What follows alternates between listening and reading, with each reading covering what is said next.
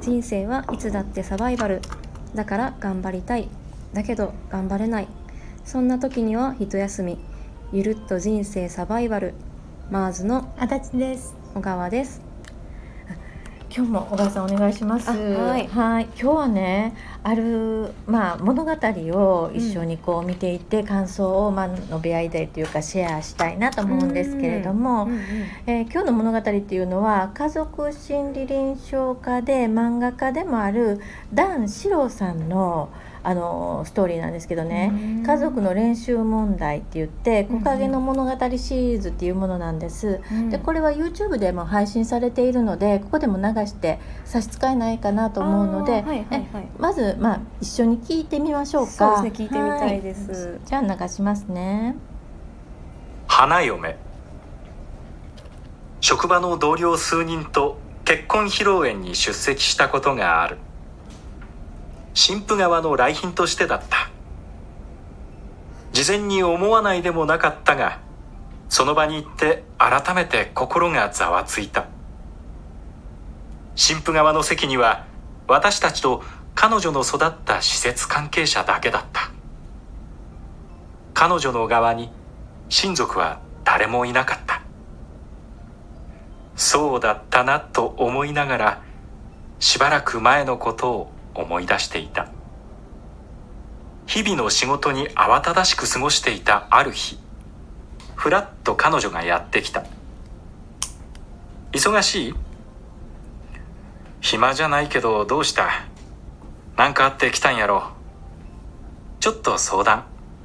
これって申し込まなあかんの？ははは、ここは児童相談所。お前はもう大人や。申し込んでもあかん。それでなんや？結婚を申し込まれてん。ええ？それはおめでとう。どんな人？すごくいい人。結構付き合いも長いねん。そうか。いいな。お前の事情も知ってくれてるんやろうん。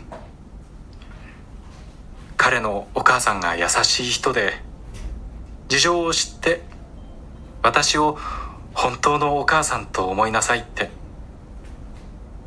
それはいいな。なら心配はないがな。世の中はしばしば残酷である。とても物分かりの良さそうな人が何かの表紙に堅くなになったりする。一般論はそうだが個人的には別だなんて言い出す人も少なくない。それが人間だということくらい知らないわけではない。しかしそういう壁にぶつかる若者を見るとかわいそうだと思う。彼女の事情を知っているのでそんな障害が出てきてもおかしくはないと思ってしまったそれ以上何も話さない彼女に「お前のような強い子がどうしたん？何かあったのか?」彼女は本当に強い子だった。いろんな状況を抱えながらもめったなことで頼ってきたりしなかった。後になって聞かされてよくそんなことを二十歳そこそこの娘が一人でと驚いたのも一度や二度ではない。その彼女が言葉にできずに途方に暮れている。よほどのことなのだろうと気持ちを引き締めた。不幸には慣れてるけど幸せなことには慣れてないからどうしたらいいのかわからへん。なんやお前、と笑って返そうと思ったが、言葉にならなかった。中流のサラリーマン家庭で育ち、自分もまた公務員生活を営む私に、彼女の胸の内を推し量ることはできないと思った。何でも体験しなければわからないとは思わない。それでも常人の思い及ばないところで生きる子たちがいる。ええやないか。絶対にいいと思う。呼んだら結婚式に来てくれる？行く行く。誰か来てくれるだろうかと心配だったという。家族のさまざまな問題を一人でさばいて生きてきた彼女が自分の幸せへの手続きに戸惑っていた。昔のヒット曲「花嫁」の歌詞の最後のフレーズは「帰れない。何があっても心に誓うの」という。女性が強くなって離婚が増えたと言ったりするが思いがけず多くの人が実家に戻っている。戻ってゆく家を持たない彼女の結婚への決断は私にはわからないものだったかもしれない。幸せに向けてあんなに強い意志を感じた披露宴はなかった。そしてこの世界に心から彼女を受け止めようとしてくれる一家があることが嬉しかった。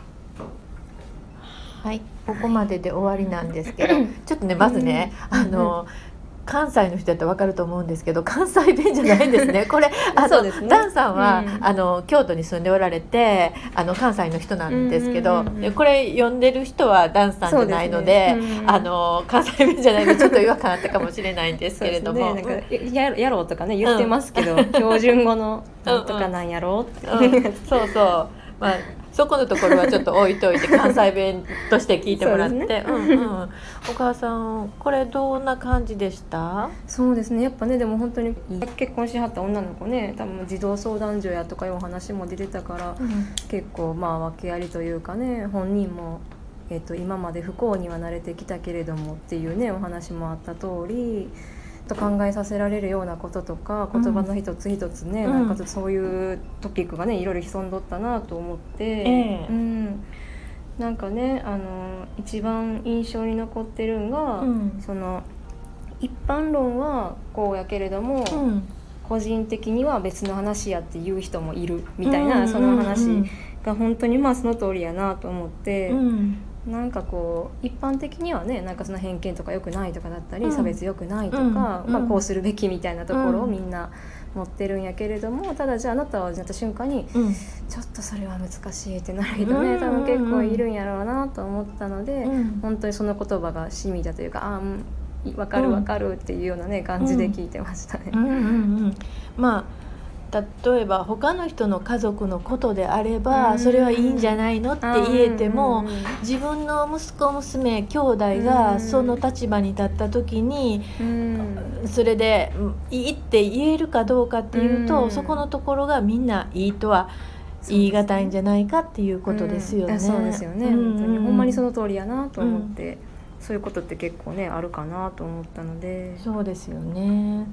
でまたこの、まあ、これはそのダンさんが児童相談所でねもう長くいらっしゃっての一つの、まあ、ストーリーなんですけどまあ幸せには慣れてないっていうでしこうなんていうかな不幸には慣れてるけれども幸せには慣れてないっていうことを分かった時にまあそんなことでって言おうと思ってその言葉を飲んだっていうのがね。